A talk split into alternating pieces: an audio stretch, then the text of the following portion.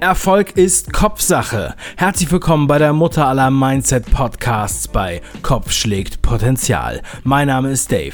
In dieser Show stelle ich ganz besonderen Menschen elf Fragen, die sie aus ihrer Komfortzone locken. In der heutigen Sendung präsentiere ich voller Stolz den Geldcoach und Autoren des Buchs Von der Wildsau zum Sparschwein, Michael Serwe. Michael hat von ganz unten bis ganz oben alles erlebt. Als Jugendlicher war er eine Zeit lang sogar obdachlos. Heute zeigt er jedem gerne seinen Steuerbescheid, wenn er nicht gerade am Steuer eines Flugzeugs durchs Land fliegt. Ein echter Selfmade-Mann, mit dem man jederzeit über Geld sprechen sollte. Get your money right. Michael, herzlich willkommen zur Show.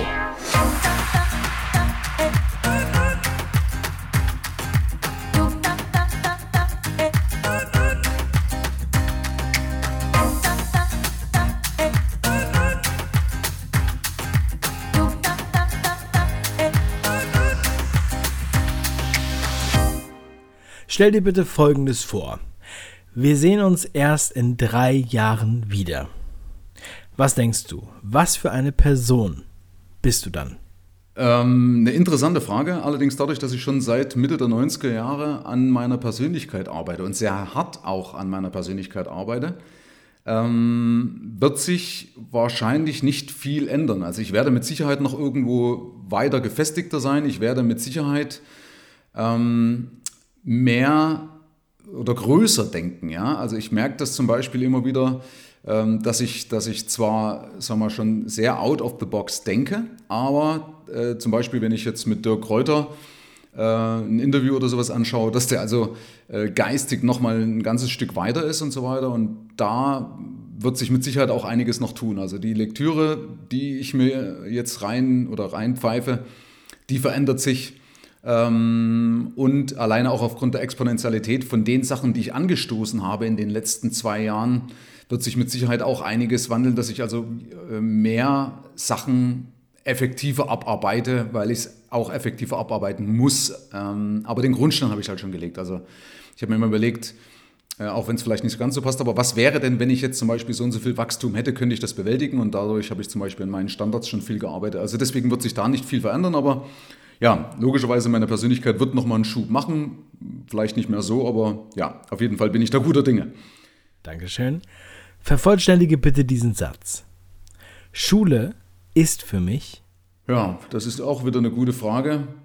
Ich bin zumindest der Meinung, dass die Schule uns nicht das unbedingt lehrt, was wir fürs Leben brauchen, aber sie gibt uns halt die Grundlagen mit, um sich auch in der Gesellschaft zurechtzufinden. Das ist eigentlich Schule für mich, ähm, auch um, um, ja, natürlich auch Kontakte, ja, dass du Kontakte dort knüpfst, aber ansonsten kommt drauf an, also die staatliche Schule jetzt selber, ja, ist halt ein Muss, ist jetzt nicht so unbedingt das, was jetzt Wachstum bringt, aber wenn, kommt drauf an, wenn jetzt Schule auch gemeint ist, natürlich das, was ich mich selber schule oder was ich für mich selber dann tue in Form von Weiterbildung, das ist natürlich extrem wichtig, ja, weil wer nicht mit der Zeit geht, der geht mit der Zeit und alles, was nicht wächst, das stirbt und damit ist natürlich Bildung extrem wichtig. Bildung ist ja, äh, oder Wissen ist ja die Währung, die auch ewig währt und die auch inflationsgeschützt ist und die mir auch hilft, durch Krisen durchzukommen und in Krisen zu bestehen und Chancen zu sehen. Wenn du an jedem Tag nur noch höchstens eine Stunde arbeiten dürftest, was würdest du in dieser Stunde tun? Ja, ich würde versuchen, ähm, natürlich mehr zu schauen, was kann ich effektiver gestalten von den Abläufen her und vor allem, was kann ich also alles delegieren. delegieren. Also was ähm, wäre das Muss in meiner Firma, ähm, dass ich also extrem skalieren kann, ohne dass ich dabei sein muss. Die beste Firma ist ja eh die, wo der Chef nicht zugegen sein muss. Also Vorbild für mich wäre hier die Firma Kamps äh, mit seiner Bäckerei, da gesagt hat, okay, ich könnte halt jetzt eine Bäckerei beispielsweise alleine leiten oder ich suche mir zehn Filialen, setzt dort Filialleiter oder Geschäftsführer drauf und habe an jeder zehn Prozent, dann habe ich zehn mal zehn auch hundert Prozent, bin aber nicht mehr so zugegen. Also das heißt, in dieser einen Stunde würde ich ähm, kreativ arbeiten, wie ich das mein Unternehmen wachsen lassen kann, effektiver gestalten lassen kann und noch besser delegieren kann. Wobei ich sage, eine Stunde ist schon relativ wenig, weil du da ja kaum in Flow kommst. Ja, das Gehirn dauert erstmal eine Weile, bis du da richtig im Flow bist. In was für einer Fernsehsendung wärst du gerne? Also von Kochsendung bis Actionfilm ist alles erlaubt. Was würde inhaltlich in deiner Fernsehsendung passieren? Ähm, ich wollte früher mal gerne so einen Talk runden, aber mittlerweile dadurch, dass ich kein Fan von dem Fernsehen bin, weil dort auch wahnsinnig viel manipuliert wird und dir ja auch vorgegeben wird, äh, wie du dich dort zu verhalten hast oder auch teilweise, du gib, trittst ja die Rechte ab, das heißt, die können das ja auch wieder zusammenschneiden, sodass es missverstanden werden kann, weil es aus dem Kontext herausgerissen wird. Also von daher würde ich mich auf jeden Fall nicht für eine Talkshow äh, interessieren. Actionfilm, ja, irgendein cooler Film oder nee, am besten vielleicht noch ein Film, der unter die Haut geht. Also irgendein Film, der Menschen mitreißt, nachdenklich macht, vielleicht dem einen oder anderen selbst hartgesotten eine Träne rausdrückt. Ähm, ja, das wäre so meins. Braveheart vielleicht, ja, das ist jetzt vielleicht nicht ganz so in, in dem Ding, aber ähm, ja, irgendwas, was Bleibendes ist natürlich schon cool, ja. Stell dir mal vor, du würdest heute deinen persönlichen Highscore deines Lebens angezeigt bekommen. So wie beim Videospiel. Wo würdest du besonders punkten? Ähm, ich würde besonders punkten, boah, das ist voll, es sind viele Punkte, wo ich eigentlich mich sehe. Hm, da bringst du mich jetzt echt in Schleudern, mein Freund. Ähm, wo würde ich besonders punkten? Also ich weiß ja, dass ich mit meiner Arbeit bei meinen Kunden einen Weg gefunden habe, der wirklich hundert Prozent funktioniert, wenn man das Werkzeug auch annimmt. Aber ich bin trotzdem zumindest noch nicht gedanklich, noch nicht dort an meinem Highscore. Deswegen fällt mir das schwer, das jetzt so als Highscore annehmen zu können. Ähm, ich glaube vielleicht, ich würde das sogar hier eher auf den privaten Bereich übertragen. Also gerade bei meinen Kindern, dadurch, dass die jetzt in der Pubertät sind. Und Pubertät bedeutet ja immer, dass alles... Also der Prophet im eigenen Lande, ja, das zählt ja dann nichts mehr, aber dass ich zumindest eben bis dahin jetzt die richtigen Werte vermittelt habe, bis dahin jetzt alles richtig gemacht habe, wodurch sie sich dann, wenn das die Phase vorbei ist, also diese Trotzreaktion, diese psychologische Reaktanz, wenn das vorbei ist, dass sie sich dann wieder drauf besinnen. Also das ist eigentlich das, was mir jetzt eher im Kopf kommt, mehr in dem Bereich, weil gerade beruflich sehe ich mich, oder möchte ich mich um Gottes Willen noch nicht am Highscore sehen. Also ich würde ja sagen, das ist familiär mit meinen Kindern, weil eben mein Einfluss jetzt mehr und mehr schwindet. Ja, okay, ich denke, das kann man so lassen. Du darfst dich mit nur einem Hashtag beschreiben. Welches ist das und warum? Mir fällt als erstes hibbelig ein, weil ich bin extrem unruhig. Also ich bin einer der ein extremer Macher, der halt einfach immer und überall irgendwelche Baustellen aufreißt und sich gerne beschäftigt. Aber hibbelig klingt irgendwie ein bisschen despektierlich. Nee, das gefällt mir. Hashtag hibbelig gefällt mir jetzt nicht wirklich. Ähm, Hashtag Macher. Ja, mach mal Hashtag Macher, formulieren wir das positiv. Ähm, also ich bin einer, der absolut anpacken kann, ja? der, der inspirieren kann, anpacken kann. Mir fehlen manchmal, fehlt mir leider die Infrastruktur, das so umzusetzen, wie ich das will. Ähm, sehr genau bin ich auch. Ja, wollen wir es nicht übertreiben hier, sonst geht es ja vielleicht noch in Beweihräucherung über. Ja. Hashtag Macher ist okay. Welche verstorbene Persönlichkeit würdest du gern treffen und was würdest du sie fragen? Oh, sehr interessante Frage. Ähm, eigentlich so, wenn ich jetzt mal gucke, ich überlege gerade, es gibt ja verschiedene Bereiche. Also so als Komiker wäre für mich so Loriot zum Beispiel. Ja? Loriot, ich bin ein absoluter Loriot-Fan, weil der einfach einen wahnsinnigen Geist aufs Brett legt und, und Witze verpackt, äh, Leute eigentlich angreift, ohne sie anzugreifen. Also er macht praktisch das mit einer wunderschönen Art, eine gewisse Misere bewusst und nimmt Leute auf die Schippe. Also Loriot wäre auf alle Fälle ein Mensch, den ich treffen, äh, unheimlich gerne treffen würde. Im unternehmerischen Bereich leben die eigentlich alle noch. Ähm, ich würde mich auch gerne doch auch mit Helmut Kohl. Ja, Helmut Kohl war so eine Geschichte, den würde ich gerne mal treffen. Ja, und dann ist ja die Frage, was würde ich die fragen? Also Helmut Kohl würde ich zum Beispiel mal auspressen, ich sage, du pass auf, wie war denn das wirklich? Ähm, weil er ja zum Beispiel mal ein interessantes Zitat bei Biolek gebracht hat und hat gesagt, du kommst nur ganz nach oben an die Spitze, wenn du zurechtgestutzt worden bist. Und das wäre so ein Punkt, wo ich ihn fragen würde, dass, ähm, natürlich in der Hoffnung, dass er auch eine ehrliche Antwort gibt, ähm, wie läuft das mit der Politik in Deutschland wirklich? Also ist das so, dass du wirklich nur verarscht wirst? Äh, seid ihr auch am Volk dran? Seid ihr ehrlich? Oder ist es wirklich bloß, dass es hier bloß um Macht geht? Ja, ähm, ja also Helmut Kohl würde ich fragen. Ähm, das wäre einer, ist einer meiner Persönlichkeiten hier in Deutschland. Oder Ludwig Erhard, solche Typen. Aber bleib mal bei Helmut Kohl, um das nicht verrückt zu machen. Und eben die Frage nach, ähm, nach seiner Moral, nach seinen Werten und äh, nach dem, ob sie integer sind, ja, also ob sie das, was sie eben sagen, ob sie das wirklich so meinen oder ob sie wirklich nur eine Rolle spielen und es wirklich nicht um Deutschland geht, sondern wirklich bloß um Verbandelung von Politik und Wirtschaft, ja. Was tust du, um nicht normal zu sein?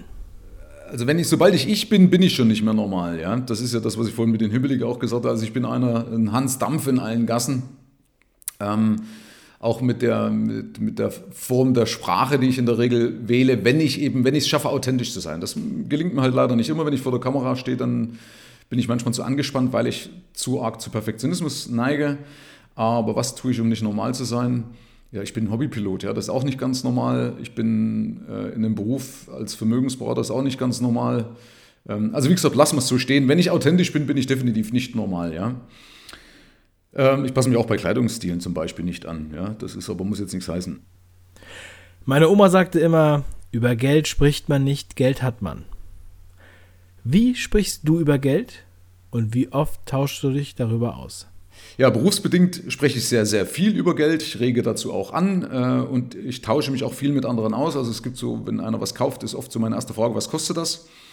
Ähm, deswegen ist das für mich eigentlich Standard. Also ich finde es schade, dass die Leute das nicht machen, weil ich kann ja nur lernen, ich kann ja nur wachsen, wenn ich mich eben über was unterhalte ähm, und damit Wissen ansammeln kann. Ja? Also das ist ja eigentlich normal. Überall alles das, was uns weiterbringt oder weiterbringen soll, da reden wir drüber, da fragen wir Leute, aber nur beim Thema Geld. Da ist der Deutsche so ein bisschen, ja, devot ist da vielleicht der falsche Ausdruck, aber äh, der Deutsche ein bisschen verklemmt oder, genau, das ist halt diese, diese, alte, diese alten Überlieferungen, die mehr als überholt sind und da kann man schon mal in Frage stellen. Also deswegen, das ist, betrifft mich berufsbedingt weniger. Was sind deine drei wichtigsten Fähigkeiten, die du der nächsten Generation mitgeben möchtest? Ja, boah, es gibt auch wieder viele. Das eine ist, dass ich also offen bin, sehr tolerant. Und die Fähigkeit besitze, mich auf den Stuhl eines anderen zu setzen. Das finde ich sehr, sehr wichtig. Gerade in Zeiten, wo so viel gemeckert wird, das ist mir trotzdem eben, dass ich versuche, Verständnis für eine Situation entgegenzubringen, weil ich sage, okay, der hat ja ein anderes Weltbild. Macht mich vielleicht manchmal auch ein bisschen gutgläubig, weil ich so eben dann zu optimistisch bin. Aber das ist ein Punkt, den ich gerne vermitteln möchte, zumindest eben offen zu sein für Neues, offen für andere Kulturen.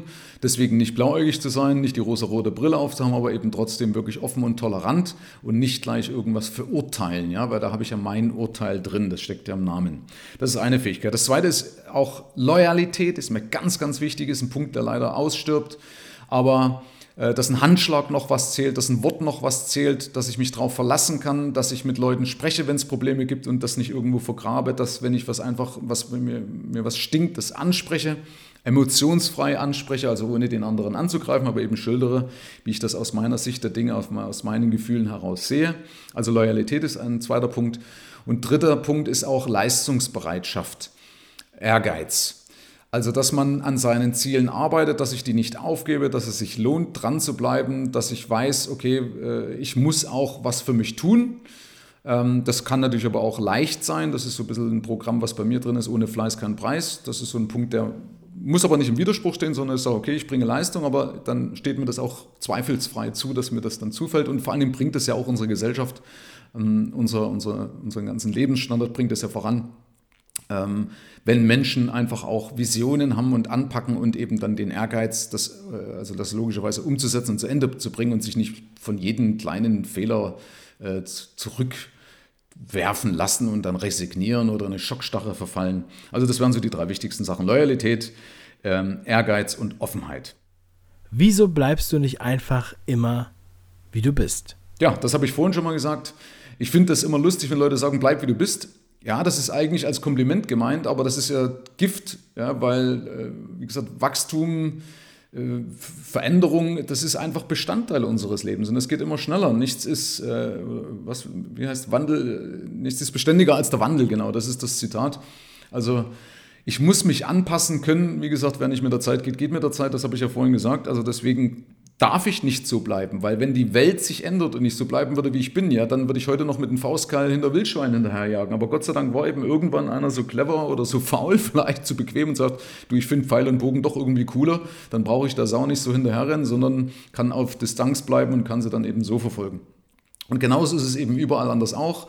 Nicht lamentieren ähm, und sagen jetzt beispielsweise Amazon, oh, die laufen uns hier einen Rang ab. Das, auch Da muss ich mit eben beobachten, muss mich verändern, muss Strukturen verändern, muss Denkweisen verändern, logischerweise Handlungsweisen verändern. Ich kann Probleme, die auftreten, neue Probleme nicht mit den Fähigkeiten bewerkstelligen, die ich bis dato gehabt hatte, um die alten Probleme zu lösen. Das geht nicht. Oder Einstein hat auch gesagt, die Definition von Wahnsinn ist, immer dasselbe zu tun und andere Ergebnisse zu erwarten. Ja, also deswegen, ich denke, das reicht so als äh, Gesamtsammelsurium. Ja, Dave, ich danke dir auf jeden Fall herzlich für die Möglichkeit oder für die Fragen, die du mir geschickt hast, dass ich hier dran teilnehmen darf. Ich wünsche dir nochmal alles, alles Gute oder allen Leuten, die hier mitmachen und allen Zuhörern alles Gute für die Zukunft. Viel Spaß, bleib dran und ähm, ja, ich schließe mal mit dem Spruch von meinem YouTube-Kanal, ab hier liegt's an dir. Herzlichen Dank fürs Reinhören, euer Michael. Ciao, ciao.